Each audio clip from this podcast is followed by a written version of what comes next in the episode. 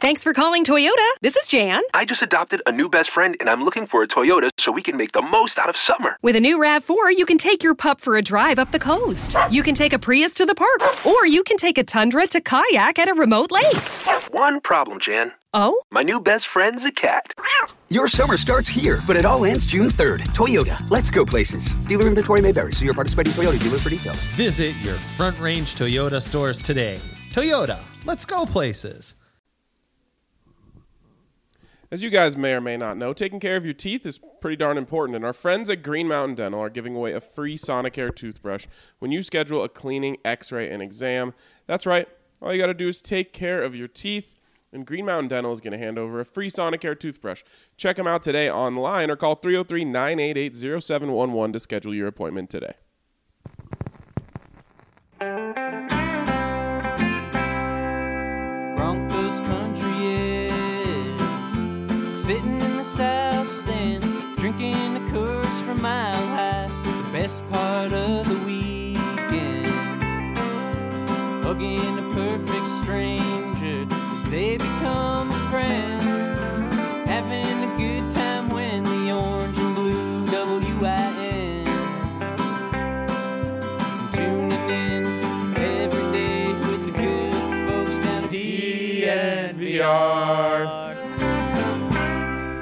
Welcome in to the DNVR Broncos podcast presented by Strava Craft Coffee. And they've got an awesome deal right now for our listeners. The CBD infused coffee not only tastes incredible, but it can relieve everyday aches and pains, anxiety, migraines, and so much more. As Strava says, drink deeply, live fully. Use that code, or the magical code, as that calls it, DNVR20 to receive 20% off. Well, boys, hello. How are you? Hello, Ryan. Welcome home. I know. We missed you. I've, I, I missed you guys too, and I couldn't resist coming on a good old Thursday pod. Maybe the best pod of the week. It is the best part of the week. Of course, when I'm here. it is. Oh, yes, of Um, course. That's what I was referring to. Um, you guys know I love a good feud. I, I love a good controversy. I, I love some spice. That's why Family Feud was on the TV. No, just good morning football. Um, There's a little Family Feud brewing, though. There is a family feud, and like I said, I love a good feud, and I hate this feud. It's the dumbest feud I've ever seen in my entire life. Somehow, some way, the head coach of the Denver Broncos football team is feuding with a kicker. His Not just kicker. a kicker, the kicker of the Denver Broncos football team. this is dumber than the Todd Sauerbrun Grammatica brothers feud. Do you guys remember that? I don't. 2000s. No. Most of my Oh. Grammatica uh, memories are just whichever one of them hurt themselves while celebrating. That was Bill. Total Bill move. I know way too much about the Grammaticas. Unfortunately, they're they're from they're from Florida. They're from the west coast of Florida. Uh, actually, originally from Argentina, then settled Oh, my there. gosh. Yeah, but Todd Sauerbrun had some back and forth with them, and of course, Sauerbrun was eventually a Bronco, not in one of anyone's favorite Broncos. Got cut after an incident with a cab driver. He deserved to be cut. Didn't he also get busted for PEDs? Yes, You know, a, ephedra. And Mike Shanahan had the great quote at a press conference where he's like, "He's the punter. I don't care if he's fat." yeah, this is, but this is going another level. Coach on his own kicker who does not have any such malfeasance Okay. as Todd Sauerbrun. so there's um, I forget what the series is called. I think um, it's called like Beef History or something like that, where they go through. It's not about animals. The no, they go through like the beef between two players or whatever. So we'll start where this one started, and it was, of course, at the end of the half, as McManus just assumed that he was going to be allowed to kick a 65-yard field goal because I guess he had told them before the game, "I'm good from 65," Yep. and he just assumed that meant we're at 65, so uh, they're going to let me kick it because it's the end of the half, which and so he trots out on the field. that's his first mistake.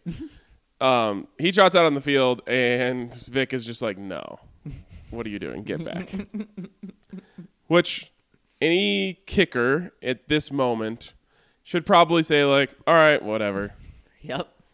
Instead, he starts yelling, comes to the sideline, rips his helmet off, and slams it on the ground. And I like Brandon McManus. Like, I really do. I like Brandon McManus. I would have been totally fine if Vic Fangio just told him, go home. We'll have Don't Colby come back. Wadman. Like, yes. Going And- for two the rest of the game, or And they going would- for it instead of Yeah, field goals. and they probably would have lost, and I still would have been fine with it because that is unacceptable, bar none. I do not care. I don't care that he had nothing to lose. I don't care about any of that. The kicker never gets to make a scene on the sideline ever, no matter what. So teammates can make that kind of scene about the kicker, though. In your logic, is it just the kicker that can't do that? Because remember, you had Demaryius Thomas and Lou Vasquez that made that huge scene five years ago after McManus missed a field goal. You have Casey Kreider just throwing his helmet everywhere. So Oh, you're saying like if he misses it, you're saying like if he Yeah, Demaryius Thomas. Oh, When, yeah, when he that's slammed fine. his helmet, and then I saw McManus do that five years ago. In my mind, I immediately saw what DT did. Yeah, that no, day that- against Miami. that's totally fine. Like people can get mad at the kicker.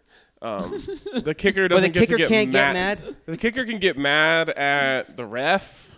Um, That's that's bull plop. He can get mad. I almost said something worse, but this is a family pod. he can get mad at the ref. Um, he can get mad at the long snapper, the holder. That's fine. But he's competitive. He wants to go out there and give it a shot.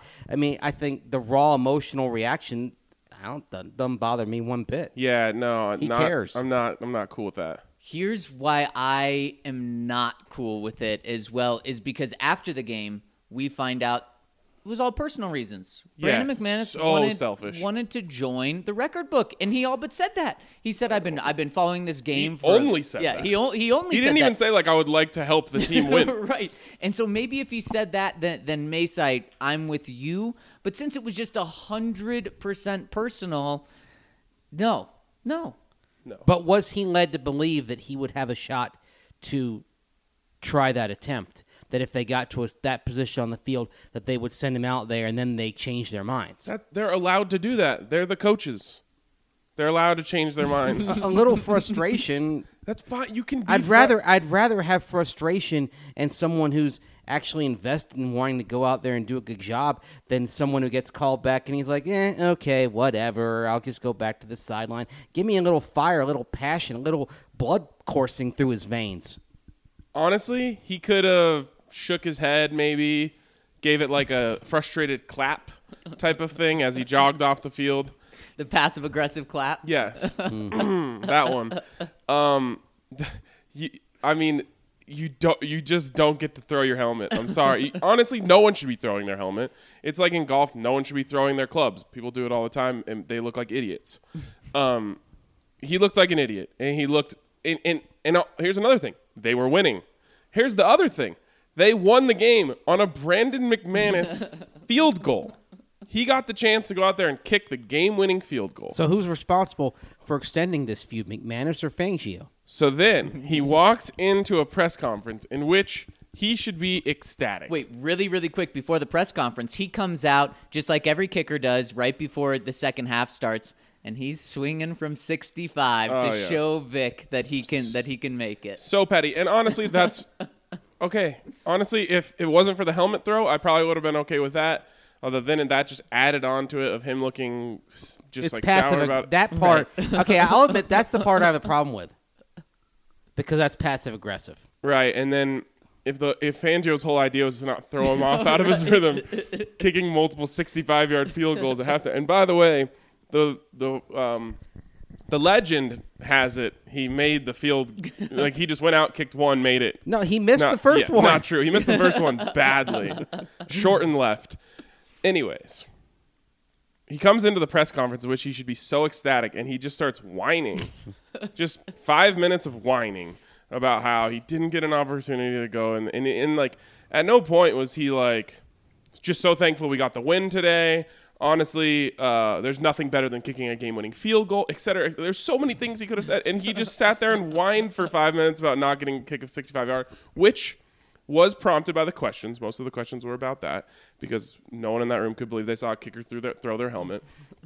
But even then, just deflect. You say, obviously, I, I want to get a chance to kick that field goal. I'm a competitive guy. I've always wanted to do that. But all that matters is that we won. And I'm even more ecstatic that I got a chance to help the team win with two big late field goals. Boom. Good job. Yep. You did it. That's boring. So, again, As Then- kickers should be. Kickers should be boring. so the last quote of the press conference is, is a snippy little thing about how, um, because Vic Fangio said you can get thrown out of your rhythm from trying to kick such a long field goal. He, that was relayed to McManus. He then says, Does a quarterback get thrown off from kicking a Hail Mary? The press conference is over. It should have been over. Honestly, like I said, wouldn't have wouldn't have blamed Vic Fangio if he was cut. Um,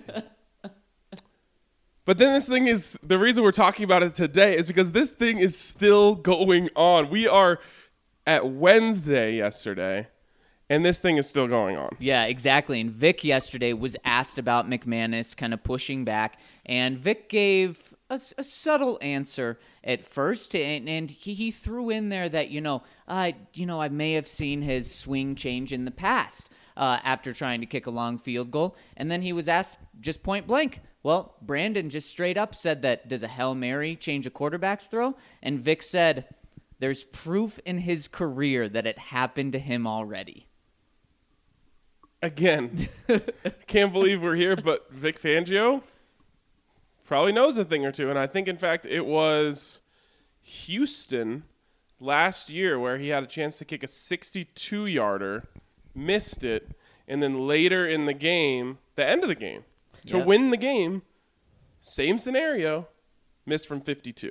Shouldn't have been kicking from there though. That was when Vance Joseph decided to get to a 50 plus yard field goal and say, eh, "We're good." Uh, if, if it was I up to still Brandon put that on McManus- Brand on. I still put that on Vic on um, Vic Fangio Vance on Joseph. Vance Joseph. Well, Vic if it was up Vance. to McManus, he would have stopped so he could have kicked the 65 yarder and gone into the record books. no. Um, but again, Vic Fangio had a reason to believe that. And it almost played out exactly the same way, and yet this time he made it. I hope this is the end of it. I cannot believe that this is happening in the me- honestly of all things in the media like These sorts me. of these sorts of things do usually happen with bad teams, though.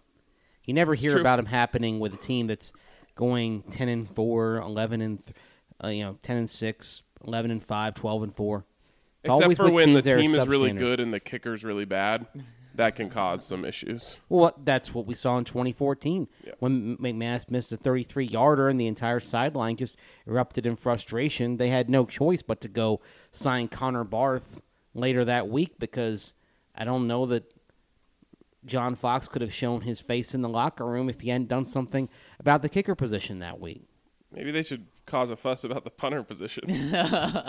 well, that's another uh, that's another discussion entirely. Uh, I mean, it it was actually a decent game for Wadman, aided by a couple of nice bounces on punts. But yeah, another week, guys. No punter coming in for a tryout. I don't understand this when you have a punter who is in the bottom tier of almost every metric by which punters are measured, and there's no competition for this guy. Well, like who, to, like who do we pin this on? Is this Elway problem? Is this a Tom McMahon problem? Is it a Vic Fangio? Whose fault is it that they're just ignoring the fact that their punter is bad? if Tom McMahon wanted to do something, wanted to shake it up, he could say, you know, this guy, he's not getting it done. Who else is out there?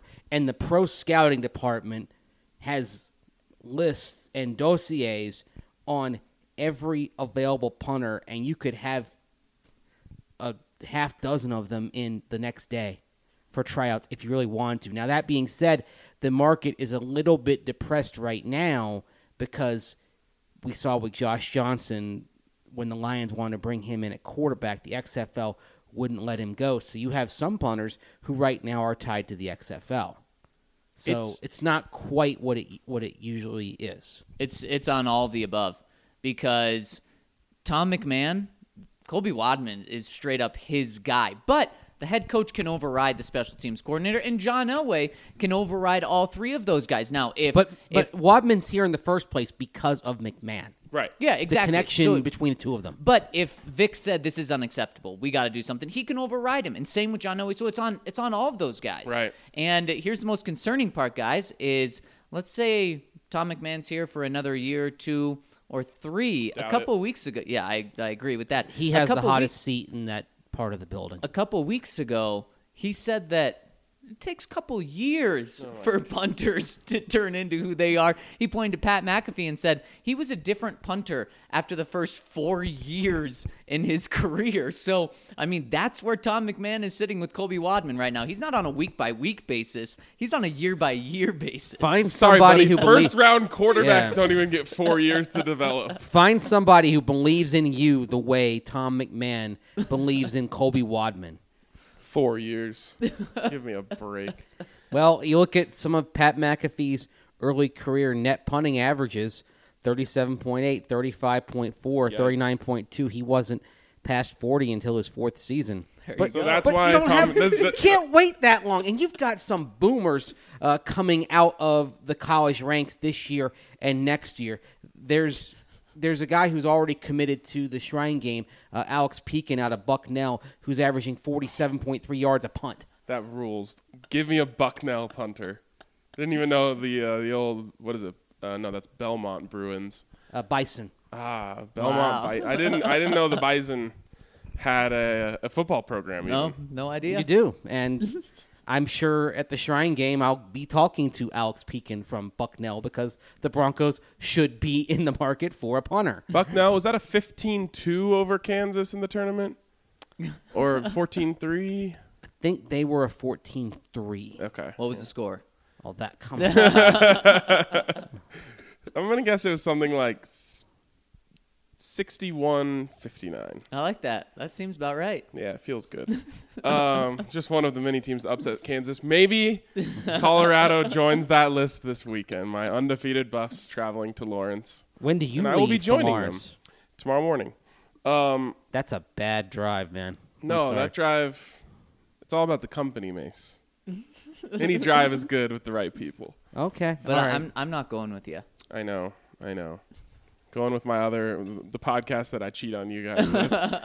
You know, if they played this game the following weekend, I would have caught an earlier flight out to Kansas City and join you guys at Allen Fieldhouse. Is this your first trip to Allen Fieldhouse, by the way? Nope, my second. Okay. Um, the last one was not pretty. Uh, the Buffs went down. I, I, don't, I don't know what the score was exactly. In my head, it was like 24 0 uh, in a basketball game, not a football game. uh, it might have been better, like 24 3 or something. But we had like, I remember KU fans coming into the stadium and saying, oh my God, I've never seen so many away fans in this stadium. We maybe had like 1,000, 1,500 Buffs fans in there. Um, and we never got to cheer. Never once were we loud during the game. Like they, they took our spirit before the game really even started, and yeah. So, anyways, um, It was a 64-63 14 seed Bucknell over 3 Kansas. right. So Mace Yeah. got Yeah. I don't think KU has ever lost in the first round as a one or two. a one or two. but Definitely not as a one. They we know lost that. at three, and didn't they lose to Bradley in a 4-13 game once? So it's those B You got me. teams, Buffaloes. Uh, there you go. From Boulder. yes. Maybe for Saturday, change the name to the University of Boulder. This does not sound good. Actually, Boulder sounds pretty awesome. Yeah, I mean for Boulder a school does. name. The Boulder Buffs. Yeah, I think I had a, a youth Pretty team good. that was named that once. Uh, I definitely had the Boulder Bulldogs. Anyways, the Broncos need a new punter. I think honestly, might the need a college new ba- I kicker. think the college basketball talk is more riveting than the special teams garbage. Anyways, we got a game to preview. We got a rookie quarterback to talk about. We somehow spent multiple minutes talking about special teamers when Drew Lock exists. And Good for us, honestly. I said this on the Denver Sports Podcast yesterday. I think um, I, I just say so many things all the time. I don't know if they're ever recorded or not. I think Drew Lock has an incredible opportunity in front of him this week. Now, to put it all on him is not fair, but I think that he is going to take this as what it is, which is a chance to set this city on fire. If Drew Lock goes into Houston and beats Deshaun Watson and the Texans, there will be no stopping the Drew Lock hype train. It will be a, a, a, a train that has lost control. And I have no doubt in my mind that Drew Lock understands that. Now, again, that does not mean that the Broncos can go in and beat the Texans just because Drew Lock really wants to. But I do think he's not going to look at this as just any other game, uh, as you know, a four and eight team versus an eight and four team. I think he's going to look at is if I go get this one, if I play really well and we get this one, then they're gonna say I'm the guy around here. If they get this one, then uh, what's what's the talk going to be next week when the Broncos are going into not just to face the Chiefs, but going back to Drew's hometown? People are going to believe that the Broncos would win that game. Now, of course, And why wouldn't homers in, inside Denver would believe that. Sure, you, you'd have all the reason to. And Ryan, the opportunity is even greater because just as good as Deshaun Watson and that Houston Texans offense is, their defense is just that bad. They they they give up yards on the ground, they give up yards in the air. So Drew Lock has an opportunity not to just potentially pull out uh, an, an upset, and then if he does that, set this city on fire, but he has an opportunity to put up really good stats in the process. You hope he does better than the last time he did in that stadium. Texas Bowl 2017, a punter, Michael Dickson. Speaking of punters, Speaking of punters that didn't take four years to develop, yeah, And last name's a Dickson. yeah, was the MVP, 18 of 34. That was also the game where Tom Herman, the Texas coach, mocked Drew Lock's celebration. Oh. so and that's where hoping the for a GIF came yes, from. Actually. exactly. It was from that game, hoping for a little bit different outcome. But consider this: Bradley Roby, maligned while he was here, decided randomly, "I'm going to take the day off." He is playing well for the Texans, but the Broncos, certainly Courtland Sutton at least, know him pretty well. Very true. Courtland Sutton absolutely positively abused Bradley Roby as a rookie in training camp. I love the matchup of Courtland Sutton going against Bradley Roby if that's what the Broncos can set up. If that's what you get, I'm throwing Sutton all day long. The Brandon rule about Marshall, the, the Kyle rule, Orton game. right? The rule about the 50 yard line, I think that becomes the goal line, as in your own goal line, and you're just taking shots to Courtland Sutton all the way down the field until Bradley Roby figures out how to stop it. until they shade the safety over, and then you just throw it to Tim Patrick. um, I couldn't agree more. What was it? Eight, was it 18 catches that Brandon Marshall had in Indianapolis that one day? Uh, 10 years ago? Yeah, 10 years ago this month, right? you would know. Yeah. Something like that. 18, I believe. Yeah. Oh man, that's what I want to see. Just feed the beast. I love And it. Why there'll would you be not more. if you're Drew? And you know what? Most of those catches were like five and six yards. With Courtland Sutton, most of those will probably be double digits if you just say, okay, this is what we're riding today until they figure out how to stop it. Right, and that's why I mean it's kind of it's a it's a similar comparison to what I say about Nikola Jokic and the Nuggets. I always say he needs to shoot two threes in the first quarter just to make the defense think about it. You got to throw two go balls in the first quarter just to make them be on their heels. And if you hit one, great. If you hit both, amazing. Even if you don't hit either, it's still in the head of the defenders, and just throw comeback routes all day. And it doesn't just put them on their heels, but it forces the entire defense back, which then could allow Drew Lock to have a Deshaun Watson type game in terms of off the boots. He can bomb it, and he will bomb it a few times, but then why not just take off? Because Drew Lock, whatever the over under is in yards in this game for Drew Lock, I'm taking the over. Mm, love it. and, I you guarantee might- you, it is low. And you might need every one of those yards because the flip side concern is I don't trust the Broncos corners to shut down Houston's wide receivers. And this is this is a game where Zach, because you picked the Broncos to somehow snap their streak of games without scoring more than 24 points last week.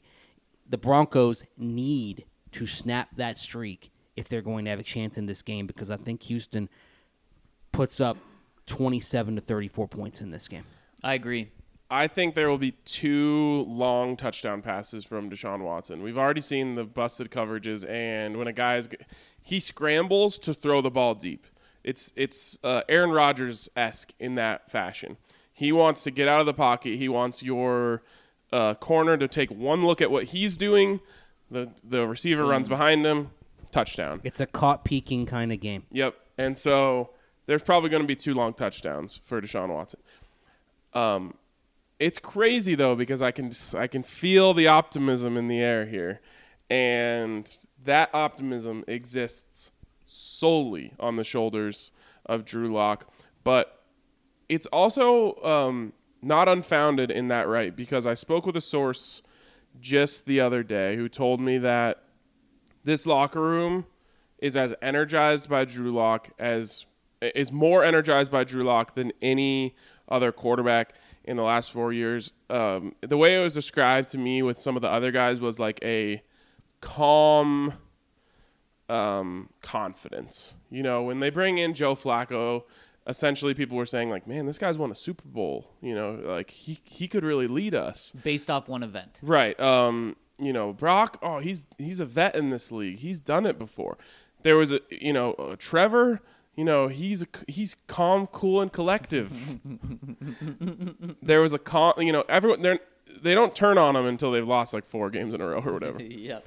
But the way that it was described with Drew Lock is like an a overt, an overt excitement around Drew. It's more it's more personality that they need because we, how much how many times we talked about how Joe Flacco is just the wrong guy personality wise for a young team with a young core that you're trying to grow. 100%. Drew Lock is more fitting with where this team wants to go. The team is Better fit. The team is so thirsty for this type of leader, and he's. Every time I talk to Drew, it's it, I, I feel the exact same way that you're describing. So it's this isn't something that's made up. This is legit, and this is something that the Broncos have not had this type of person at quarterback since Peyton Manning, and that's just that's just fact. And just to finish off uh, what I heard from that source, they also said that um, he's way more a part of the team than any of the quarterbacks they've had. Uh, it's kind of crazy to hear things like this. But So they're- he says hi to his teammates in the halls. Right, like when I heard that when I heard that about Case Keenum, I was like, what? like that blew my mind. But it was it was described to me as he spends a ton of time in the team lounge, um, like uh, you know guys are hanging out or whatever, or you know whatever whatever they do in there, and he's just popping in, talking to everyone, shooting it with whoever, you know whether it's Colby Wadman or you know uh, whoever. So that type I cannot believe that other quarterbacks aren't like that. Yeah. It, it honestly blows my mind, but apparently not.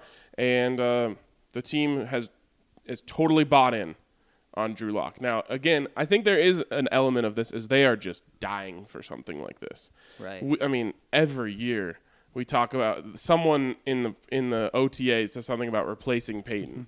like we're four years out. You guys still haven't figured this out. I mean, they said something about Vic Fangio being that guy this year. Right. Um, so they are desperate, but he's truly giving them something to latch onto, and and so because of that, it's not just on Drew. You're also talking about a re-energized football team going in there. You certainly are. So, do you see them pulling out the upset? Do you see this city on fire? Are we just going straight into predictions here? Might as well. Yes, I do. I think the Broncos find a way. Whoa! Straight up win or just beat the spread? Straight up win. Uh, I don't even know what, what's the spread. Nine. Nine and a half. Whew, that's a bad spread. They're going to cover that. Um, I think the defense is going to do enough.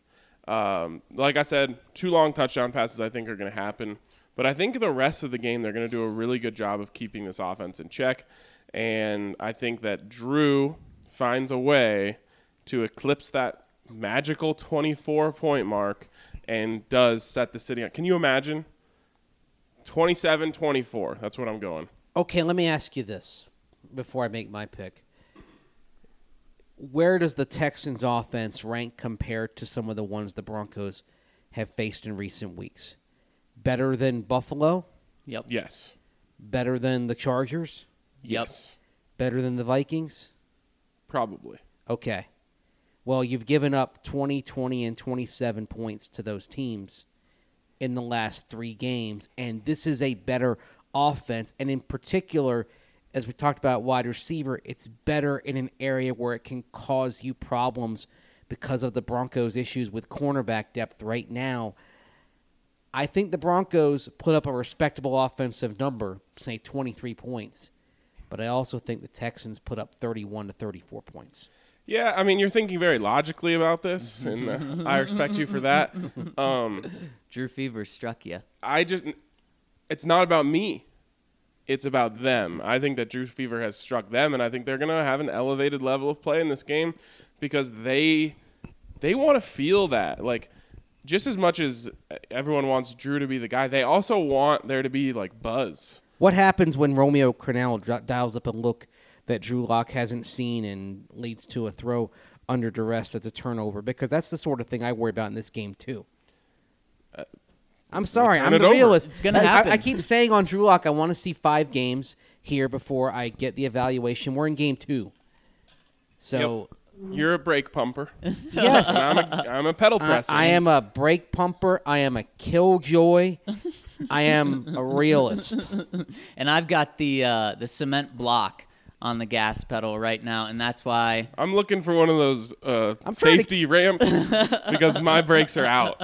But then you come to a stop. Yeah, I know. A hard I, I'm stop. Just, I, I, I mean, you just uh, you got to know where So the you're a next runner- one is, just in case you need it. Ryan Koenigsberg, the runaway truck, Yes. dashing down I seventy. yep.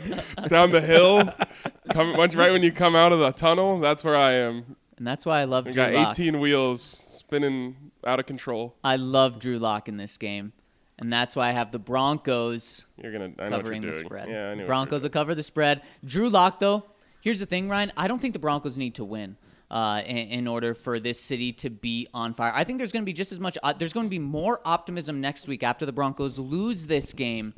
27 to 25. Let's say the Broncos hit that How mark do they again. get 25? I don't know, but it's going to happen. They go for two out of the blue at some point Uh, just the and old. get it. And I think- like the Chiefs game.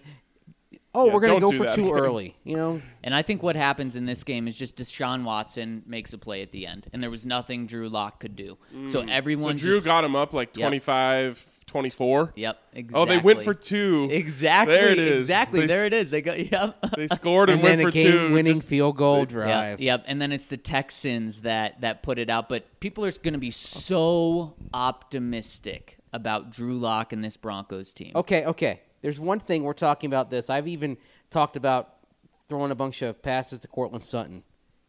Have we not factored in that they have to simply change how they use Drew Lock in this game Oh, compared to the last game? That's And my wi- biggest fear. And will Rich Scangarello do that? Yes, I actually think that Rich Scangarello was given a mandate this week of don't you dare go in there against that guy and put the clamps on Drew Lock. We uh, we just simply can't afford to let you do that. And I think Deshaun Watson's going to force them to do that. Exactly. So you're gonna. I think you're gonna see Drew sling it. It. We have to live. We have to accept the fact that we could live in a world where he throws three picks, Yeah. and I'm fine with that. He could have a Case Keenum three pick, three touchdown game. Yeah, that's fine. I, I, I, am confident that Drew Lock's confidence will not get shaken. No. He's just not that guy. He's not the guy who throws a pick and says, "Oh God, what was I doing?" Like even If in the press conference after the game, he was asked about that pick. He's like, "Yeah, man, they were in a high-low coverage, and he just went a little higher than I thought he If, would go." if anything, he's Roy Tin Cup McAvoy at the 18th hole. Keeps hitting in the water. Give me another ball. Yeah, exactly. 100%. That's who he is. He's a shooter, and shooters shoot. So he'll be fine. Don't worry about him throwing picks. Don't worry about him, whatever. He's to make plays. Uh, and I just, I think this team has just needed to be inspired. This team is chock full of talent. They have been, they were, whatever the opposite of getting inspired is, that's what Joe Flacco did to them. Brandon Allen gave them a little bit of boost because they just got to see someone else's face.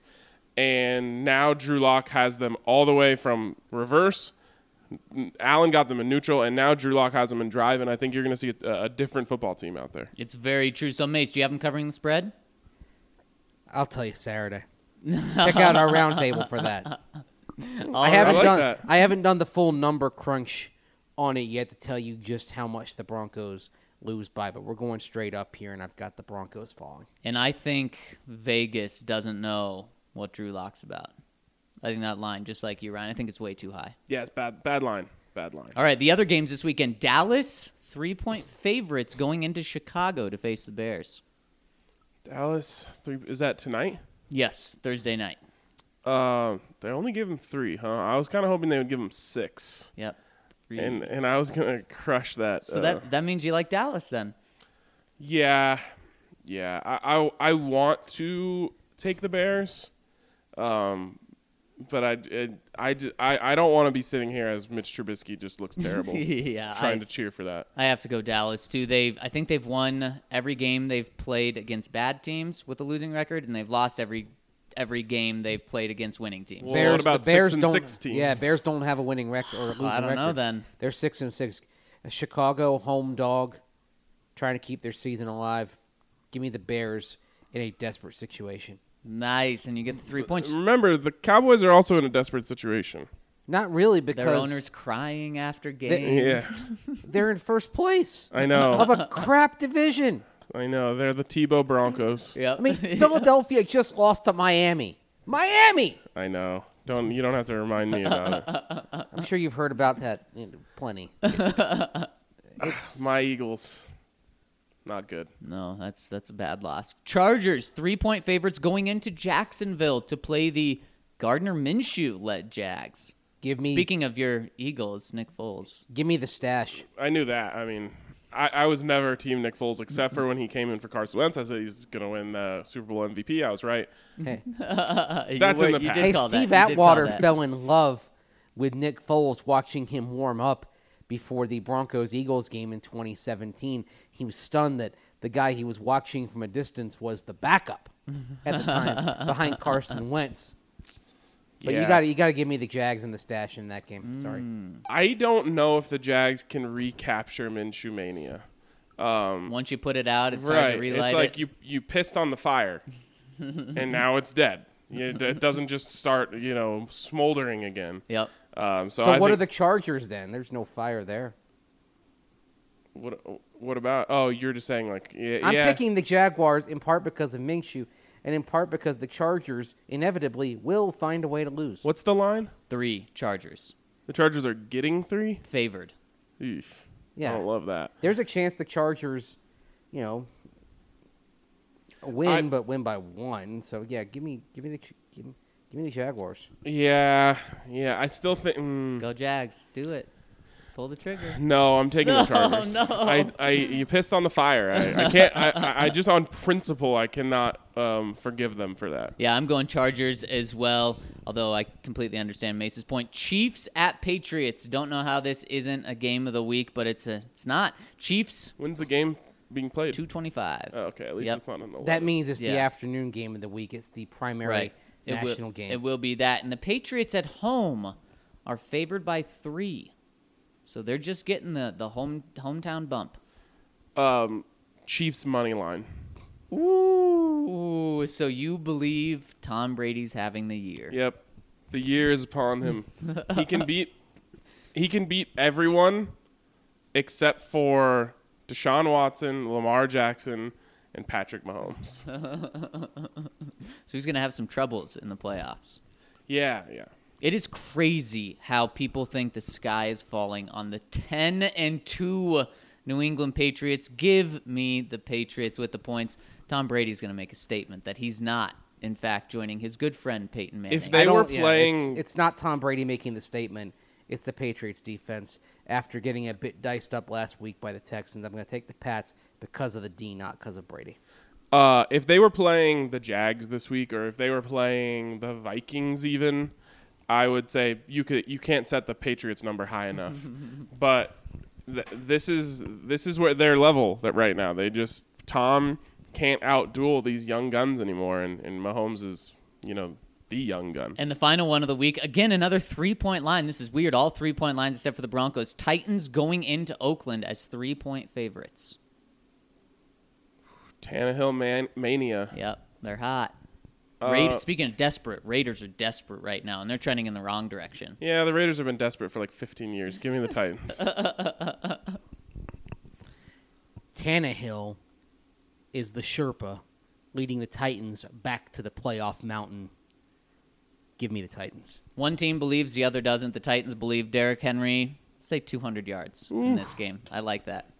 All right, that's good stuff. Uh, before we move on, got to tell you about the good old folks down at Breckenridge Brewery, and most specifically, you can get your Breckenridge beers at Davidson's Beer, Wine, and Spirits with the Breckenridge Beer of the Month. Download their app and enjoy a six pack for just seven ninety nine. You, there's not a better deal out there other than maybe coming to a, a DNVR tailgate where you get Breck brews for free. Uh, th- you're not going to get a better deal on your Breck beers, so uh, make sure you check that out. Damn And good beer for 7.99. That's a damn good deal. Cannot even uh, put it any other way. So shout out to Breckenridge, shout out to Davidson's, and the beer of the month, seven ninety nine. Incredible. And after you check out that beer of the month, make sure you stop by the Green Solution, which has 17 Colorado locations and an express checkout to get you in and out as fast as possible. So get on your phone right now. Go to their website, mygreensolution.com, order your flour, concentrates, edibles, and topicals online, and head to the closest Green Solution for pickup. And use that magical code DNVR20 for 20% off your entire purchase. All right. Let's check out the question of the week here first, presented by the sports column, which is mm, good, good spot. Ugh. Such good wings. We've just been telling you about killer deals today, killer places. One name that we did not mention at all in our preview of this game is the highest paid player on the offense. That's That's playing? playing right now. Yep. Yes. Certainly is. And that, of course, Speaking of beefs, is Ja'Wuan James. Ja'Wuan James is basically being forced to play this week. Despite what he may feel or think, uh, it's you're getting paid thirteen and a half million dollars, buddy. You're playing. Unless he goes Al Czervik, Rodney Dangerfield in Caddyshack. Oh, my arm! It's broken! Honestly, nothing would shock me at this point. I think, well, so Monday, Vic Fangio comes out and says that Ja'Wuan James is playing this week, that they fully expect him to play. Then Wednesday, yesterday, he says, uh, we don't know if he's going to play. If he plays, we'll see how much he plays. I think Vic Fangio is trying to figure out how can we best punish Ja'Wuan James? Is it making him play? and he or is it doesn't want making him not play? And he doesn't want to punish Elijah Wilkinson because he made the point that Elijah Wilkinson is doing some good things. I mean, everyone had a good game last week. I don't even know why you would mess with it. But that leads us to the question of the week presented by Sports Column, which is what would you set the over under on on how many snaps James plays on Sunday? Ryan Clayman says at the rate he is playing 25 and a half. Timothy Pierce says 30 because that's how many points the Broncos will score on Sunday. Heard it here first. Love it. Bronco Tiz says 80. Is that good or bad for the Broncos offense? So this game, I mean, it has to be good. If you got 80 plays on offense, that means you had like zero. Or maybe you went overtime. Or does it mean you're down like 70 to 0 and at the end of the first quarter? You're just throwing the ball endlessly. I mean, it, it's this is plays, not just throws. Yeah, I know. uh, I think it has to be like the Titans just, or uh, sorry, the Texans just like throw 10, 50 yard interceptions. So you have a full field, um, and you just keep getting the ball back. Jayhawk for Life says, I'm going to go with six snaps. So I think he is the closest there to what this will end up being. I think it's going to be um, 10 to 12 that he plays. That's a punishment because you're making him get out there, but you're not letting him get comfortable. Uh, you're not letting him look good, and you're saying we don't really need you, bud. And all those things are, I mean, he needs to get out. Like, they need to play him. So let me ask you this over under on injuries sustained by Ja'Wuan James in this game 0.5. And I'm taking the over. Oh yeah, my I'm taking God, the oh over my too. God. How, how can I not? He's played in two games and he's been the over both games. Yep.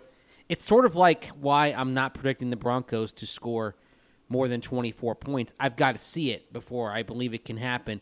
I've got to see Ja'Wuan James get through a game without being injured before I believe it can happen. I Until wanted- then, I'm expecting him to get hurt. I wanted to set this at 32 because that's the total number of snaps he's played this entire season.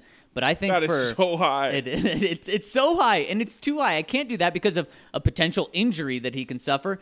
And I like where you're going. I'll pretty much take the under at whatever it's at. I'll be counting the snaps in the game because if Ja'Wuan James gets to 33, I'm probably going to uh, put out the congrats on Twitter. You know, so if you put congratulations in the tweet, you get the confetti and all that. Ja'Wuan James made it, has surpassed his season long snap total. You should do. this Uh, game. Ja'Wuan James has been marked safe from a football game, You do that after the game.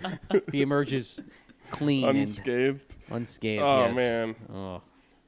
So let me ask you guys this: Should the Broncos avoid players with injury histories just altogether? Because everyone is piling on John Elway right now for the signings of Ja'Wuan James and Bryce Callahan. Not really with James though, but uh, we praised the Callahan signing, and, and I'm not going to take that back. And I also would say that there's three years on that deal, so you know there's still time for them to uh, to earn at least some of that paycheck. Do you are you of the belief just like don't go near these guys? if it's such a bad injury history like kind of both of them have, I don't think either of them have gone well, I know neither of them have gone back to back seasons playing full full seasons and you take it into consideration with Callahan you didn't pay a crazy amount. got a good with deal. James, you did. Yeah, Callahan so was I'm- the injury reduced amount Right. amount on his salary, but Ja'Wuan James making him at that moment the highest paid right tackle in football when he's on injured reserve every other year. That was folly. So for me, I am okay with signing these guys as long as it comes with the injury discount. And like we talk about, Ryan and, and Mace, you don't get these injury discounts when you're going after even average players in free agency. You're totally right, and and especially on the offensive line, you don't get discounts there. All right, well, we definitely don't get any discounts in the comment section. They always come through with the full uh, barrage of questions from our listeners. So let's jump into those right now and make sure that we uh, work kind of quickly here. To be honest. And first one coming in from Bumpy Buffalo. Fellas, first off, I haven't listened to the pod yet. Just had a couple things to ask. I thought uh, this whole season is marked with bad stigma, this offense. So, how far is it under the radar that if Phil averages 59 yards per game the remaining four games, he will have eclipsed 1,000 yards in back to back seasons? Seems like this is not even a thought at all, but this hasn't been done by the same Broncos player in back to back seasons since 02 and 03 by Clinton Portis. Plus, Phil has done it with the worst left tackle in history. Factor in all the big runs negated by gumballs holding calls. He is near the 900 mark. Who concerns you more in this next matchup, Hopkins or Hyde? Personally, it's Hyde. Dude has turned a huge corner in Houston. Thanks, guys, and go Broncos. Yeah, totally uh, would be great for Phil to get that thousand. Um, as they go through the end of the season here, I think that's something that they should try and focus on. Um, it doesn't have to be made into a big deal.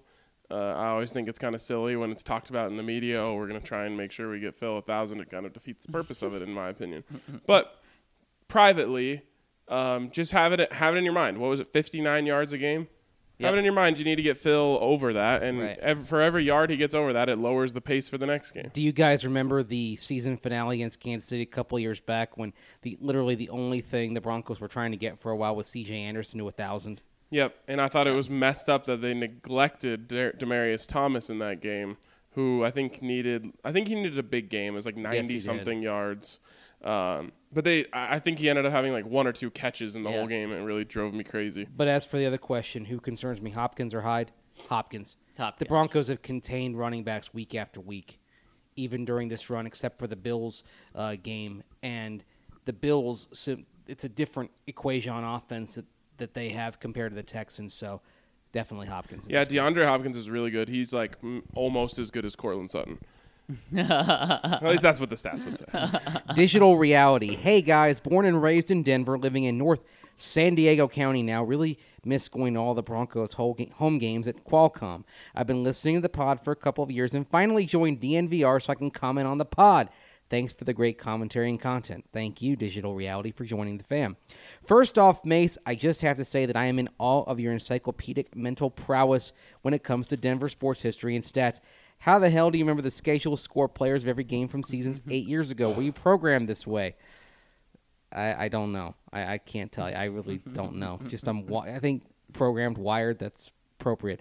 Also, love to hear the pop culture Seinfeld Simpsons references. Do you watch Always Sunny in Philadelphia? If not, do yourself a favor and start streaming in chronological order. I haven't watched it all the way through. I've seen episodes on my the old radio show that I was on. My nickname was Wild Card because I would have a habit of cutting the brakes on a discussion by saying something that was a little bit outrageous. If I just wanted to pivot it in an entirely different direction. All right. Um, I feel like an off-season thing we should do is have the listeners vote on a show that we should all have to watch mm. to try and get more references of that show into like this. that. Whatever like that. one gets the most votes, yeah, I'm we'll all down. attack in the That's that's actually not a bad idea. Now it's just finding the time Right. for it to watch. Now to the Broncos. On Tuesday, you guys touched a bit on Demarcus Walker and his mysterious benching in light of his impactful play. I can't help but feel like he may be butting heads with Kollar or did something non-football related happen to keep him off the field. Is it a personality thing? Did he fart next to Elway in the cafeteria during lunch? Would love to hear any additional insight you guys have on this. Last question is AJ Johnson having a Pro Bowl mentionable season considering his PFF ratings? Just want to say that I called it and told my old man after, after Todd Davis went down in preseason that Johnson would step up and be a badass dinosaur. Um, okay. Uh, the first one is about Demarcus Walker. I just think I think it is a personality thing, uh, where he doesn't really fit necessarily with the coaching staff on that side of the ball, especially Kollar, uh, and just the guys in that room. I think there's just a lot more uh, chemistry with some of the other players.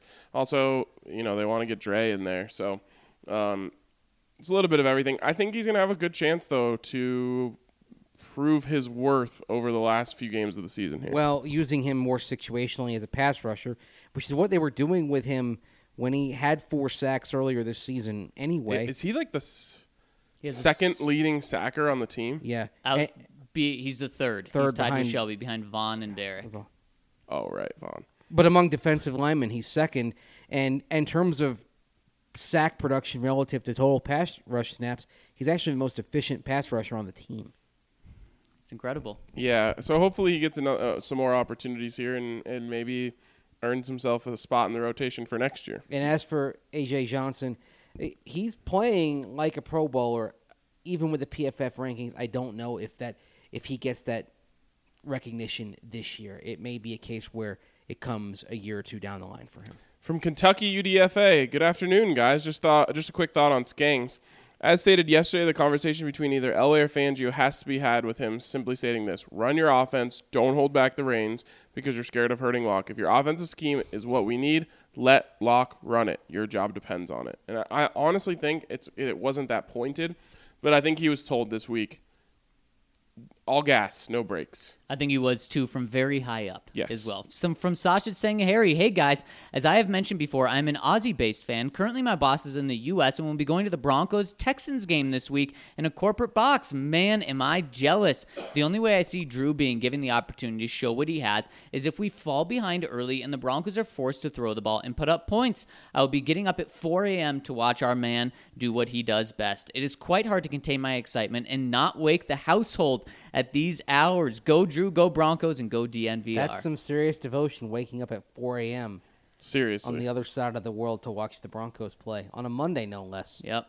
Crazy. If you're working that day, you can't sleep it off. It's Yeah. Get up early and then go off to the, the salt mines, Yep. as it were.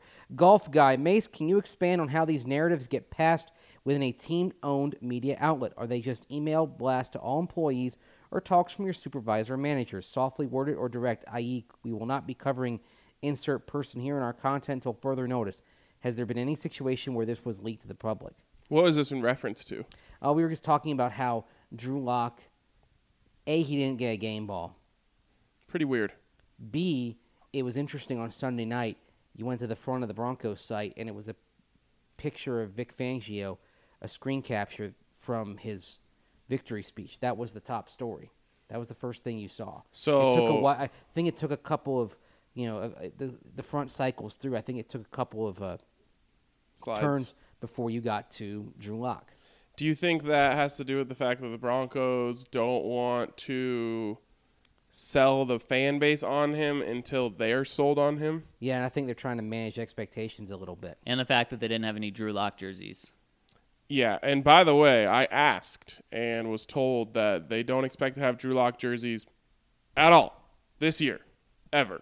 No Yep. way. That, and, and, and are they th- just- that, may not that that was just what You can the get them girl- custom. That was just what the woman who was running the shop told me what she thought. It wasn't a fact, but she said, "I don't know if we're going to be getting any this late in the year." they just don't like money. That's what I said. I'm like, "Don't ever complain to me about cash flow if you aren't just, you know, using the money printer that is a young quarterback to sell jerseys." Well, don't complain to me about cash flow when you gave Theo Riddick two plus million dollars for literally zero snaps. That's not. That wasn't on purpose. not printing Drew, Drew Lock jerseys is on purpose. Right.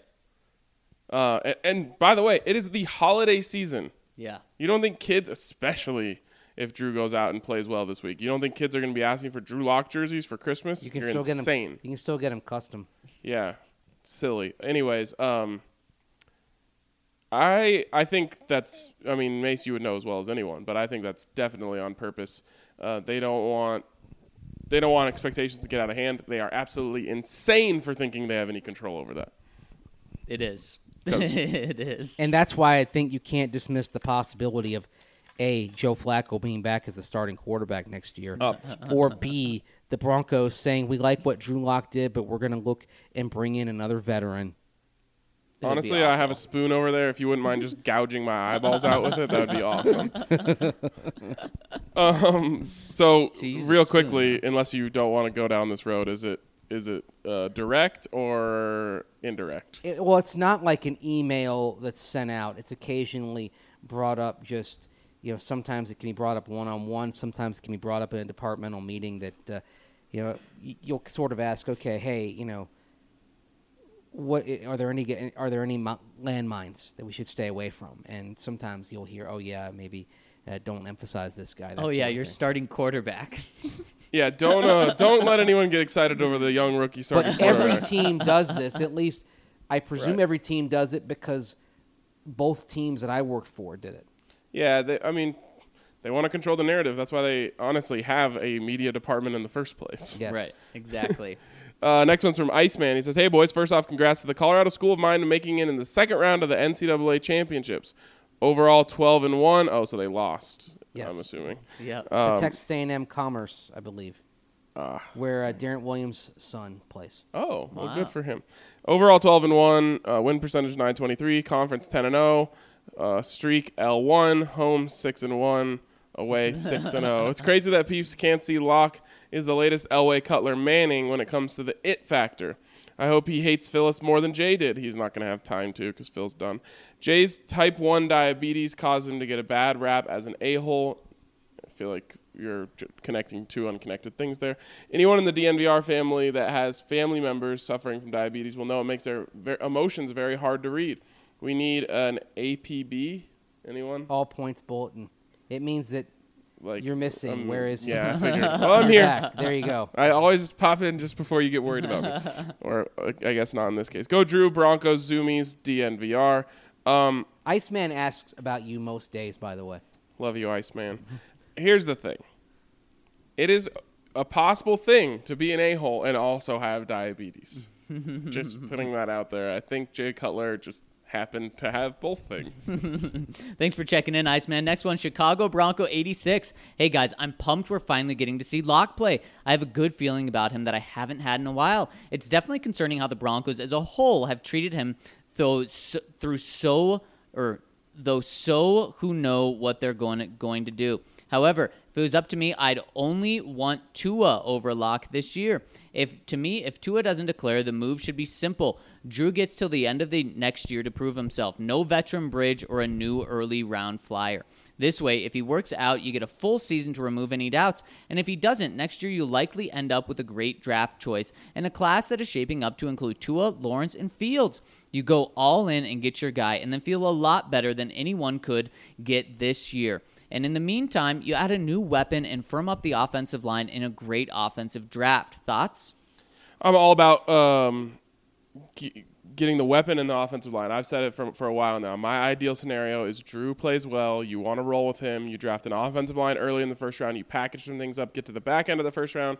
Give me Laviska Shenault. Give me uh, Henry Ruggs. Give me any of these guys that end up slipping a little bit because there's so much offensive, uh, especially wide receiver talent in this draft.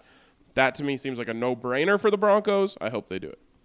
Of course, I think even if Lock shows that he'll get a year, I think you'd see a mid to late round quarterback come in. Another guy you're hoping can be maybe your Gardner Minshew, perhaps, just in case. Possibly. Um, one Maybe thing I would say Case is Cookus from Northern Arizona, who signed to play for NAU uh, just before Scangarello moved on. here's something I'll say is um, you want to have an eye on Utah, Oregon on Friday night. I'm hoping to be in Kansas City. Gonna pass by Lawrence, go to Kansas City, get some burnt ends, and watch that game. Which place, by the way? Which barbecue restaurant? Uh, probably Jack Stack. okay. The beans are just so good. The pit Oh, beans. love Mm. beans. Um, I I think if you're a Drew Lock fan, you want to be rooting for the Utes, and you don't want to see Justin Herbert ball out because I know that John Elway has a mm-hmm. man crush on him. And if he goes and tears up one of the best defenses in the country, it's going to be scary. I don't think he's going to do that. Right. So Yeah, I don't think you have to worry about that. Yeah. But it is a good point. It is a good point. Next one from Holy Atwater. At the beginning of camp, I was listening to local radio here in Vegas, and they did some interviews with people who have been covering the Browns for decades. I found it really interesting that the media members said it felt weird being excited about the actual season. For years, the three there or for years there was more hype and excitement for all of the off season hope, right, than the actual season, and that this year was the first where they were where they had such high expectations that it flipped. They said it was weird not focusing all the talk on the draft and free agency. So, are we there? Yes. If not, at what point are we in denial? We're already there. If, like we've been talking, it, I feel like we've been talking 2020 draft since week two. Probably have- week four, I Yeah. think. But yeah. if this is the case, draft question. Every year, the Broncos invite a good amount of CU buffs, Wyoming pokes, and members of the other Colorado college, good luck, Bobo, get healthy, to a workout. I have a great idea what under the radar Cowboys might get an invite. Do you guys have any buffs or sheep in mind that might be invited and you could see surprising at the next level as an undrafted or late round pick? It's probably. I mean, it's it's a bunch of guys, and it's not just them. You're going to see some guys from Pueblo. You'll see because it's also high, players that went to high school within a certain radius Right. of Denver. So inevitably, you see guys from the Denver area that went to CSU Pueblo, that went to Mesa, that went to you know Western. Just name your small Colorado college who come in and are part of that tryout in April. I just, did you just read the next one? Yeah. Um, Yes. I uh, I I will say uh, Tony Brown is a guy at CU who is a really good wide receiver who's going to be on the back end of the radar. He might be a little too good for the local pro day, um, but he's a guy who I would keep an eye on as um, someone who might have an impact in the NFL. Yeah, I'd keep an eye on a guy. Not many people know about Laviska Shenault. Ah, yes. Uh, yep, yep. He's going to need that on him. local pro day to show his stuff. Yep. Yeah, Oklahoma Bronco 58. Mace, I will literally poop in my shoe if we ever draft Jake Fromm. That's it. That's the comment. I, I hope they don't draft him because I don't want like you know picture evidence coming in of this. I think if you do it, you got to put the shoe on afterwards. I think I'm going to screen capture this comment. Then, if the Broncos do draft Jake Fromm, we're looking for the receipt on this one. And yeah, it might be disgusting, but we're gonna want to see it. yeah, I'm gonna I'm gonna say you have to follow through on that one. It's gross, Oh, but there boy. are grosser things. I don't know if there's grosser. Within a picture of poop? Yeah, what could be grosser in a picture? Uh, maybe a spider. Yeah, I don't even want to. Uh, What if it's million a spider crawling on poop? Spider's got to eat somehow. My mind's going weird places. okay, from Cameron J. I've been listening for a couple weeks and just subscribed. Welcome to the family. Just wanted to say that you guys are incredibly entertaining, and I'm super stoked to join this community. This podcast has been a godsend, a much needed reprieve from studying for finals and trying to push quotas at work. Dang, seems like Good luck. you got a full plate. This may sidetrack the conversation a bit, but could each of you give your favorite memory covering the Denver Broncos, whether that be a moment in the locker room or covering a specific storyline slash game? Cheers, and as always, go Broncos. I think my favorite is it's sort of the moment, but also sort of what I had work wise. It was stressful at the time, but it's funny to look back on.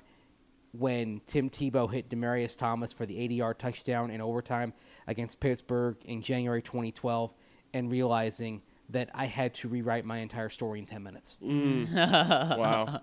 to make a deadline for because I was freelancing for the New York Times that day. For me, it's it's a simple one. It was just being in Santa Clara for that Super Bowl.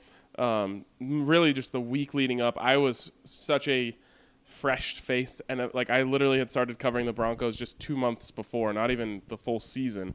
So I was very early on, uh, and, and just being there. And most specifically, my favorite thing was there's a massive crowd around Von Miller with I mean when you're at the Super Bowl it is people from the whole world and they're you know asking questions or whatever and I and someone left so I kind of got right up into the front and in the middle of someone asking a question he was like whoa, hold on hold on my guy from Denver has a question so uh, he gets to go first and That's that awesome. that felt pretty cool for me being like you know 22 years old Yeah. um, just walking in and I didn't even know that Von Miller knew who I was That's awesome. I it's so cool being it down on the field at the end of games, and like we always talk about, nearly every game is close at the very end. and We get to watch the final two minutes. One specific event, I guess, Gary Kubiak's retirement was uh, was pretty cool. Emotions were were high. Yes, for sure. Being down there for those games is really cool. I'm still waiting for like a game-winning touchdown catch that happens. Like the toe drag is right where we're standing. And we're on TV because of it. Yeah, yeah. or like someone catches it and then they bounce. Like the other team catches it and they accidentally run into me and then they drop the ball and they didn't complete the process of the catch. And like I didn't do anything, but it just turns out that I become a hero for that. And that's when they they clinch the number one seed. Yes. Yeah. Behind Drew Lock. Yep. They beat Patrick Mahomes at home in Week 17. Yep. It's a good one. Next year. Okay, next one is from Dexter. Zac, read your article, and I have to ask: Can Drew's nickname officially be Buzz Lightyear? Because that would be the coolest thing, especially if he does well and follows the sheriff as Denver's QB. Oh yeah, you've got Woody and Buzz. Oh, you would. Wow. So does that make Case Keenum like a Mr. Potato Head? Uh, I mean, to be fair, Peyton has more of a potato head. Do you think Drew would like that name, Buzz Lightyear? Yeah, I think he would. You think so? Take the Broncos to infinity and beyond. Yep, exactly. I, I don't think he would. I don't A little think he too would childish. yeah. He also know, comes fun. chimes in and says, "P.S. The feature when you guys read your articles is the best thing since cranberry sauce." Yeah. Now, so is smart. that uh, traditional cranberry sauce or ocean spray jellied cranberry mm-hmm. sauce with the Richters from the can? Well, both are amazing, so Yes. it can be both. Christian C. Hey guys, thanks for the awesome pod day in and day out with special guest RK joining every now and then. when is this special project coming out? I wish I knew. I wish it was weeks ago, but it is. It has been a a bore. Actually, Say given that. the nature of the special project, Not a B O R E, a B O A R. maybe it's better coming out in the next several weeks Yes. and more relevant. yes, for That's sure. all I'm going to say. In yesterday's pod, Mace mentioned that he thinks the Broncos have told their people to slow down the Drew Lock hype train. If- this is true, what do you think is the reason behind it? Are they not sold on the fact that he is the future, or do they think it will help him if he doesn't have so much attention and pressure on him? I'm just curious as to why they might do that. Thank you. Probably a little bit both. Yes. And I also think like here's the thing. If Drew Lock goes four and one here and for some reason they still aren't completely sold and they want to draft a first round quarterback, people will actually be pissed. If they were to if Drew Lock went four and one, the Broncos weren't completely sold, John Elway fell in love with Justin Herbert as they met at the combine and they drafted him, people would be mad. There would be an uproar. Yep. So that's in the back of their mind. Now it's not likely. I think if he's to go four and one, they're going to feel really good about Drew. But I think they just want to make sure they have an out if they want it. Yep. I think the good news is for everyone that wants Drew to succeed is I think John likes Drew maybe the most in the organization. For sure. Yeah, he loves him. Um, next one here from VGK Bronco. I'm convinced that someone in the Broncos organization needs to make Skangs watch the Seinfeld episode where George does the opposite of whatever he initially thinks and it ends up working out for him. Um, quick programming note Mason and Zac have to head out. So I'll get to a few more questions here. Uh, without them, guys, have a good day. You Thanks, too. RK. You're a champ. Love you all. I'm thinking about the opposite, the George Costanza episode there, and I'm just picturing if Rich Scangarello were in Minnesota and his instinct told him try the end around to Noah Fant and said no, I'm just going to do the dive up the middle. Yep. How much better that day would have been. And by the way, you saw the that Kyle Shanahan tried the tight end and end around, right? Did not work. Exactly. But the Race to the bottom. Gave up a big play on a tight end end around. College Utah. ball, though. Yeah, true. Anyways, have a good day, guys. Uh, he goes on and says, Skangs wants to run it three times in a row off a turnover. Do the opposite. Go for a touchdown. Uh, we're up by 17. Let's put the brakes on. Do the opposite. Put the foot on the gas. Don't want Drew to practice as soon as he's able to. Do the opposite and get him out there. I think you guys get the point. If he just does the opposite of what he's calling, we might actually score more than 23 points a game. If every instinct you have is wrong, then the opposite would have to be right, said Jerry Seinfeld. I mean, it's not uh, quite that cut and dry, but I understand where you're going with it. From Mark IT Snatch. Hey guys, the organization has a habit of looking at the local universities for talent. You keep mentioning targeting wide receivers in free agency in the draft, and there's another budding talent from Fort Collins in Warren Jackson. Although he's likely to stay at CSU for his senior year, what is your take on him? Would his size, speed, and jump be a good complement to Sutton and crew, or is he too similar to what we already have? Likewise, are there other players in Colorado schools that you'd like to see have a chance in Denver? Um, I know I joke and make jokes about CSU all the time on this podcast, but Warren Jackson is legit. He is a baller. He's definitely way too good to be playing in the Mountain West, and it's clear because he pretty much is open whenever they want him to be. Um, I'm surprised that you said that he is likely to stay at CSU for his senior year, um, just because I think his stock is high enough for him to go. I think he'll be a top three round pick. But we're also in a world where uh, there are so so many talents in this draft at wide receiver that maybe he would do well to stay a- another year and maybe end up being a first round pick. Uh, I think he truly has that ceiling. So I could see, I guess I could see that idea. Um, on the flip side, for a guy like Laviska Shenault, he has to go uh, this year, I think, and obviously he already has, just because he can't risk getting more hurt. I'm not sure what uh, Warren Jackson's injury history is. I know he was hurt for a couple games or at least one game this year.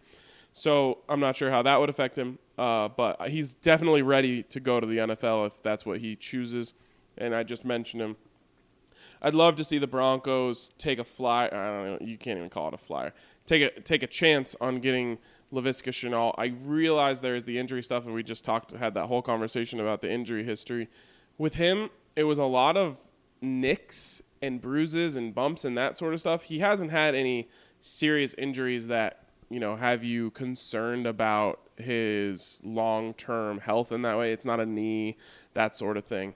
Um, if you go watch CU's account put out a highlight tape. It's 11 minutes long. If you haven't seen Laviska Shenault, you will be shocked that the quality of highlight does not change from minute one to minute 11. If you've ever watched someone's highlight tape, it's always front loaded and you see, you know, a couple really amazing plays, then the rest are just really are just them playing football well. No, this is 11 minutes of Laviska Shenault just owning people, just trucking dudes, just burning dudes. It is unbelievable. This is the type of talent that can transform an offense. And yes, is there a risk there that he he continually gets those bumps and bruises that kind of slow him down? Yes, that is a risk. But the reward on him is so unbelievably high. And I do think you could get him at the end of the first round if he jumped back in. Maybe he falls to the second, although I highly doubt it after he goes and blows up the combine. This is a guy who, if he goes to a place like Baltimore, if he goes to a place like Green Bay, uh, if he goes to a place that wants to use him for all of, of, of his talents, he has a chance to be an instant star. Uh, uh, he walk into the NFL. He goes to Baltimore. They're using him as a running back and a tight end and a wide receiver, and they're doing the end arounds and the, the wildcat and all that stuff. He will be a star instantly. So while it is a risk, there is risk involved, as as there really are with any uh, player. It it's something that I would say is worth it. And again, Warren Jackson totally on board with the Broncos going after him. He is similar to what they have, but you can never have too many good, fast, high jumping, long receivers. From Pismo Beach Broncos 07. Hey guys, first time comment. Love the show. Can't wait to get my new shirts. Welcome, welcome to the family. Listening to you guys has become a part of my daily routine, and it makes me feel so much more connected to my team in the Rockies all the way from California. Rough season, great coverage. I know the lock subject has been covered ad nauseum, but now we have the Scangarello angle, which makes it more intriguing. Going back to Skang's days at UC Davis, he was a QB coach under head coach Bob Biggs, who ran a pass happy spread offense in the mid 2000s. I was a QB in high school, uh, and Coach Skangs actually recruited me. I didn't go to Davis, but I strongly considered it before taking an offer to go to a D1A school. Fast forward today, small world, I actually work in the same field as his mom. I've heard a lot of juicy details, how much of which is actually accurate, who knows. But I've heard some stuff that doesn't necessarily come up in this podcast. Anyway, I agree that Lock was a spread system quarterback. It is nearly impossible to change QB's mechanics when they are 23 and have been doing things a certain way that long. Let's give this kid a chance, whether it be Skangs or, in my opinion, any OC with success in a spread offensive system. But at this point, poor Coach Skangs seems to be folding under pressure. Hope Elway can come around and support a guy that he drafted. I don't want to be disappointed in Elway. The guy was my hero and the reason I wore number seven my whole life. Look forward to chiming in the rest of the year. We look forward to hearing from you. I'd love to hear more about what you've heard about Coach Skangs. Um, I think Elway is on board with Lock. I just think there's like some scars about way things have gone in the past. You know, they saw. Here's a perfect example: is Tebow mania. Like the Tebow stuff got so out of hand that people were actually mad that John Elway got Peyton Manning. That is a real thing. I'm not making that up. People were mad that John Elway got a, a, top three quarterback of all time because they were so in love with Tim Tebow. So because of that, I think that the Broncos are just a little bit um, weary, especially for a uh, fan base that is quite frankly desperate for anything at that position. Uh, I think they're weary of maybe Drew maybe they're seeing maybe they end up seeing things in Drew that the fans aren't seeing. They're not completely sold, et cetera, et cetera, et cetera. And then everyone's in uproar when they go after another quarterback. Again, I don't expect that to happen because I think Drew handles everything so well, and I think he is going to be successful, and I think they are going to roll forward with him. But I just think there's scars there that make them weary of things like that. Next one's from Bronco Tech 70. I don't comment often, but I always listen and appreciate the damn good coverage you guys provide. Mace, um, you mentioned to complete your evaluation of Drew, you need to see what adjustments he makes once the film's out on him. Can you elaborate on what those adjustments are and what you're looking forward to? What adjustments can be made by Lock outside the restrictions of the scheme? Well, I'm obviously not Mace. Here's what Mace is talking about. Um, people in the building, or at least people um, on the opposite sideline this week, said that Drew had a habit of getting out of the huddle – looking down at his play card on his wrist, and then looking over at the player that he was going that was his first read on the play. Now that I don't know if that's true. I have to go back and watch uh, to be sure. But there were people on the other sideline that believed he was tipping his hand a little bit. They found out just a little too late, especially because the Broncos had already taken the ball out of Drew Lock's hands. But if if that is true, the Texans will no doubt find it. And I also think the Broncos will have noticed it as well. Drew Lock needs to make sure he doesn't do that. You cannot tip your pitches per se or in this league or you will get caught and you will be in big trouble pretty quickly. So, Drew has to be able to adjust from something like that. And in fact, Peyton Manning would probably tell Drew he can use that to his advantage this week. Let's say that um, Noah Fant is the first read on a play. Well, he should look down at his play card on his wrist. Look at no, look at uh, look at Courtland Sutton. Have the defense thinking that's where he's going, and in fact, maybe it's a, a situation where there's some misdirection there, and and Fant's leaking out on the other side of the play. Stare down Courtland Sutton for a couple seconds, get the whole defense going that way, flip it back to Noah Fant. That's actually something you could take advantage of putting on film, uh, even though it might have been a mistake at first. Little things like that. Um, someone's maybe someone finds out, hey, he doesn't respond well to A gap pressure. How's he going to, you know, figure it out?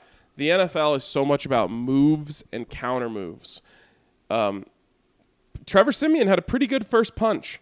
He had a pretty good first punch. He went nine and seven uh, in that first year as a starter. That's pretty darn good.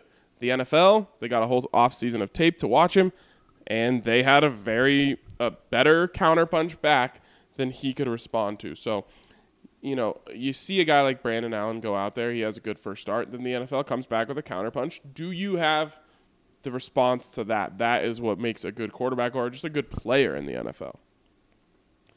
Next one is from Humpback Chubbs 55. Hello, my friends. I finally come out of hiding to comment on a few things. Mace, I love your love for, for Joe Burrow. Go Tigers. My wife's family is from Louisiana. They are radical Tiger fans and have shown me the way. Uh, I love your love for Joe Brady as well. I feel like I'm the Joe Brady guy, but anyways. I would love to see the Broncos steal this young, bright offensive mind from my Tigers. My LSU fandom started years back watching the absolutely dreadful 50 ISO dive per game, Les Miles offense.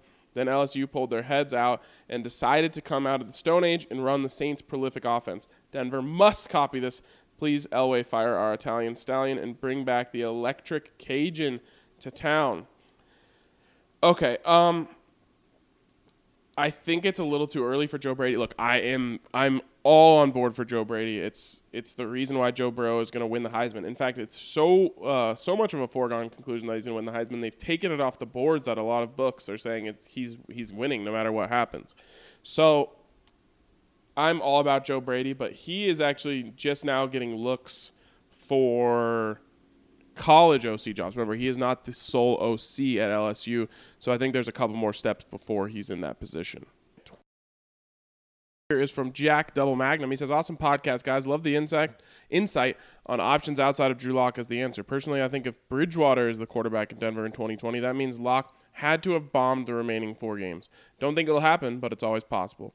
I think it may be PTSD from the past six weeks of the Broncos organization making absolutely zero sense with their handling of Drew Lock, with getting him practice reps, committing to taking him off IR, rolling with Allen for too long, etc. That makes me feel like at the end of the year, we, the fans and media, will see Drew Lock have some ups and downs, but ultimately show enough to feel confident with him as the quarterback of 2020. However, I feel like the Broncos will be extremely uncommitted to that notion at the end of the season and will leave all options on the table for what quarterback will start for Denver in 2020, ultimately catapulting the fan base back into pulling their hair out in frustration. Hopefully, I'm wrong, but after these past few months, it makes me worried. I hope Drew continues to progress enough to build the team around him 100% this offseason. Thanks as always, guys. Oh man, I wish I could say I disagree with you, but you're right. Everything up to this point with Drew Lock has been handled so oddly that it's never felt like he was the guy 100%. It was just a matter of time and um, this this I, ideology has been highly criticized, but DMAC um, over at 1043 has the whole notion that the Broncos should have and would have selected Drew at 10 if he was the guy, and then they would have built the offense around him and and would have been fully committed to him. And while it seems like a um, a, a weird logical leap to say like you should have drafted Drew Lock at 10, and then you would have only ended up with one of Fant or Risner, and probably it would have been Risner. So you get no Noah Fant. In this, in the way they did do it, they got all three of the guys, which, which, in my opinion, is better. But I can actually see where, uh, where Darren is coming from in saying that if they would have taken him at 10, they would have been forced to commit to him, and if he is the guy, would have you know we would have known that sooner. Again, Eh, it seems like a, a weird logical leap for me. But the truth is that as a second round pick, the Broncos aren't forced to commit to Drew. And in most realities, that's a good thing because they, they, they won't uh, be obligated to do something that may not end up being the best thing for the franchise. Um, I think the early signs show us that committing to Drew Lock will be the best thing. And, and the, his point on, on building the offense around him does hold some water as well. But the thing is, the Broncos didn't want to build the offense around a quarterback. They wanted to build uh, a quarterback around the offense. And getting Drew in the second round, in my opinion, gives them more freedom to do that.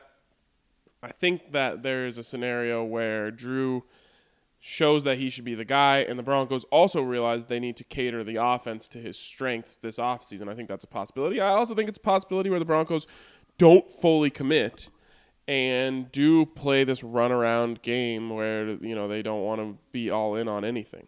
Next one's from DJC15. He says, I believe that we should sit this draft out on the quarterback carousel and build up other spots we really need, like corner, offensive line, and wide receiver. Give Drew next year and build around him. If he's not the guy, there's a bunch of good quarterbacks in the 2021 draft, like Ehlinger, that I really like. And if we build other positions this draft, it'll help whatever quarterback is dropping dimes for tutties next year and that upcoming year.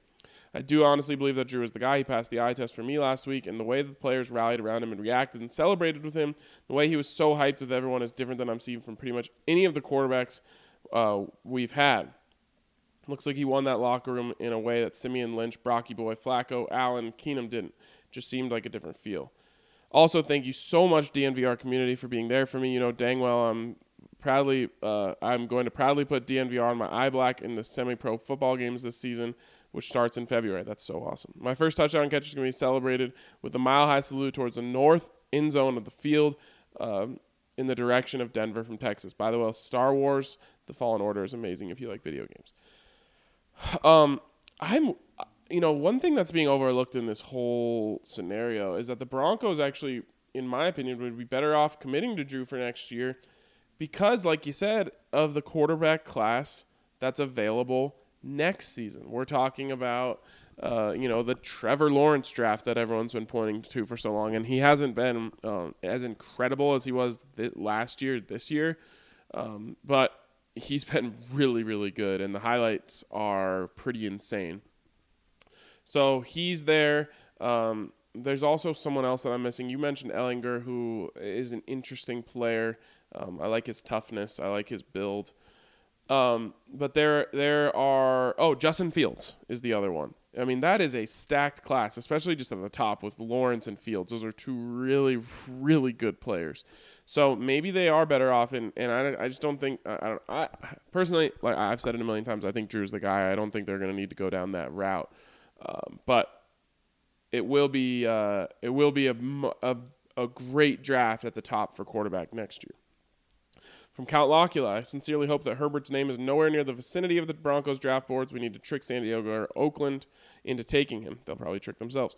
But Elway's relationship with Lock is so strange. I picture him in his lair, smacking a big wad of chew and thinking to himself, I did not achieve this position in life by having some snoot nosed punk leave my cheese out in the wind. Can you gents explain the Lock John relationship? Actually, it might be easier to just explain the epis. Yeah, you're going to need Mace for that one. Of John Locke. Um, yes, I think that there's a misconception here in terms of John's feelings towards Drew. I think John really likes Drew. I think he really liked Drew last year, and I think that um, he was considering taking him in the first round, uh, but for whatever reason didn't end up going that route. But then when Drew was still there in the second round, John was just so tantalized uh, that he could not pass him up. Um, we talked about it going all the way back to the Senior Bowl. John was enamored with Lock, and I think he really likes him. And he mentioned, you know, he had nothing but high praise for him in his KOA interview. So I don't think that John is is necessarily not on board with Lock. In fact, I think it was his doing that Lock finally got in there this last week. And I think that he'll have a hand in it when Lock gets set free a little bit this week. Next one's from Carpaccio Chris. It says, In a fantasy world, I would love to have a left tackle like David Bakhtiari on our offensive line. I've always admired his work in the trenches. Trenches. It's too bad he won't be a free, free agent until 2021. But Mason, your opinion, who is most like Bakhtiari in the upcoming draft? P.S. Maybe one day he is a Bronco. After all, he is a CU alum. He is. Sorry again, I'm not Mace. Um, for me,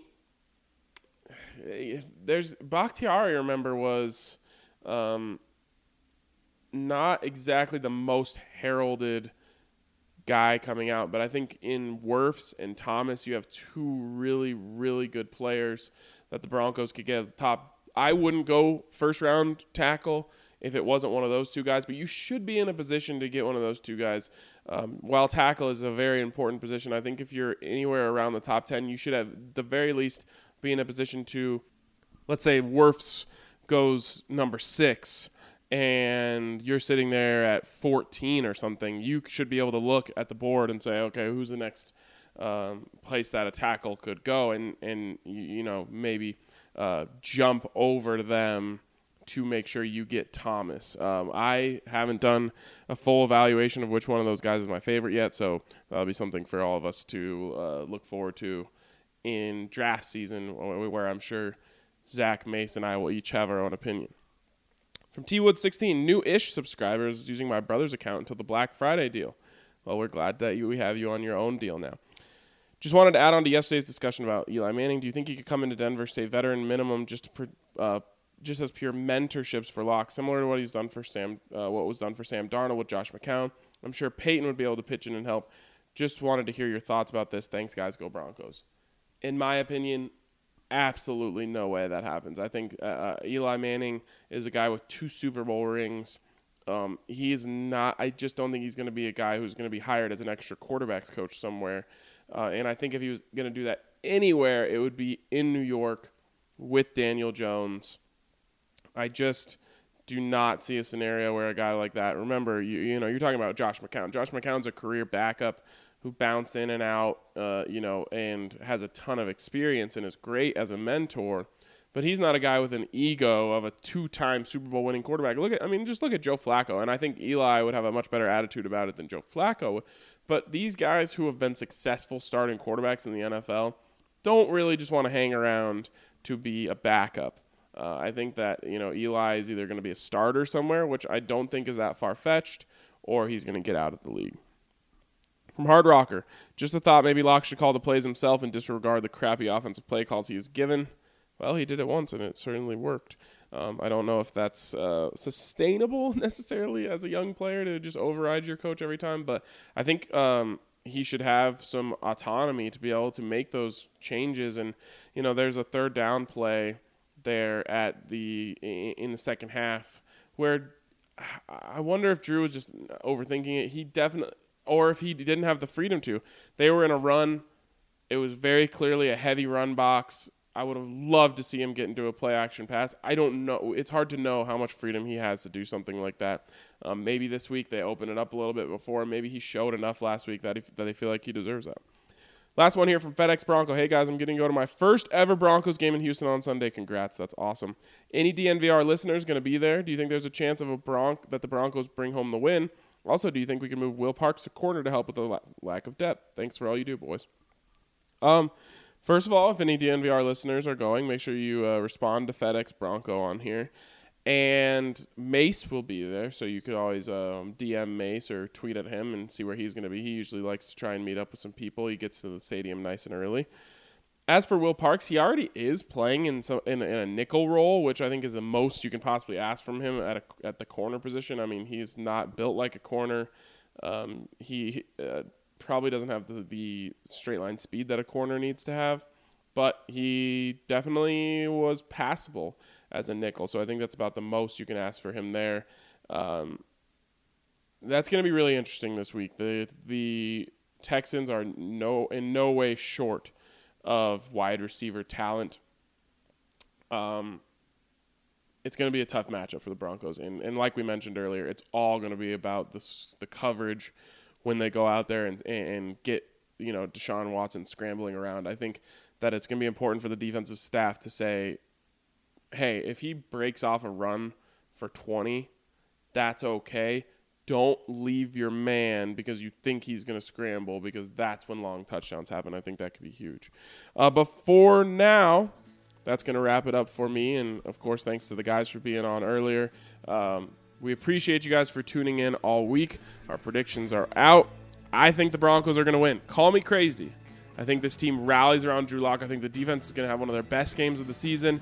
And I think Drew is going to do enough on offense to get this team, one, over the 25 point hump, and two, get this team a win. And boy, oh boy, will it be an exciting week next week if that happens. But until then, until after the game, I'm Ryan Koenigsberg. Thank you guys for tuning in.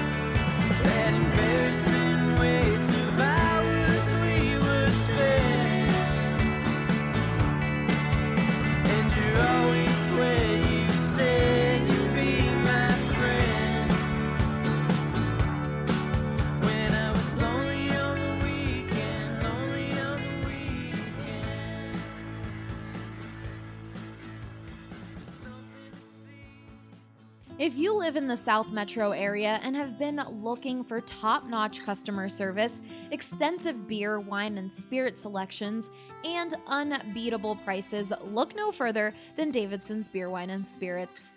You won't find a more varied inventory anywhere else. Don't just take it from me, guys. This is Michael, and he's been shopping at Davidson's since they opened. The thing I like about Davidson versus the competitors, is it has a larger selection. And if I am going to buy spirit, then Davidson's is usually my first choice as well because just of the size of the selection. I also like the uh, extensive selection of some uh, hard to find items.